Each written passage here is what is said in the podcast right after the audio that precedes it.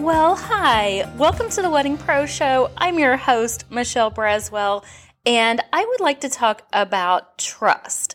Helping your clients trust you, having your clients trust or your future clients trust is everything in your business. It helps them book more. It helps the process be a lot more fun when they already trust you. So let's start with a definition. I wanted to do a definition of trustworthy because that's what we're being. The definition of trustworthy is able to be relied on and worthy of confidence. Doesn't this sound like something that is so valuable to your future and current clients? Maybe it's even a trait that they don't know they're looking for or even realize it when they find it. But it can be exactly why someone books with you over one of your competitors. So let's get to it. What are some things you can do to help your clients trust you? One, consistency. Be present and seen on social media your brand and you personally. Show your face in photos and take it up a notch and show up on video. Instagram stories, reels, IGTV, live, Facebook, Facebook Live, wherever you're comfortable, just choose one and get started. We've been going live for a very long time, actually. For example, when we're at a wedding show, our followers recognize us and instantly connect because they've seen us on video.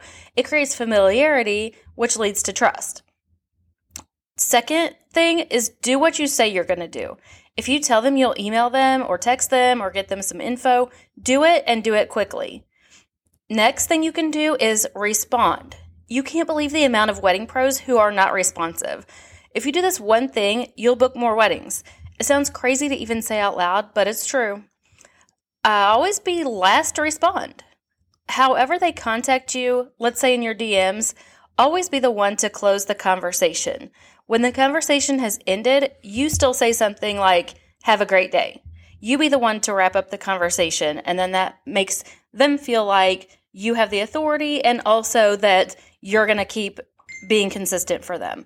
So, speaking of that, the next one is to be friendly and conversational while still being professional.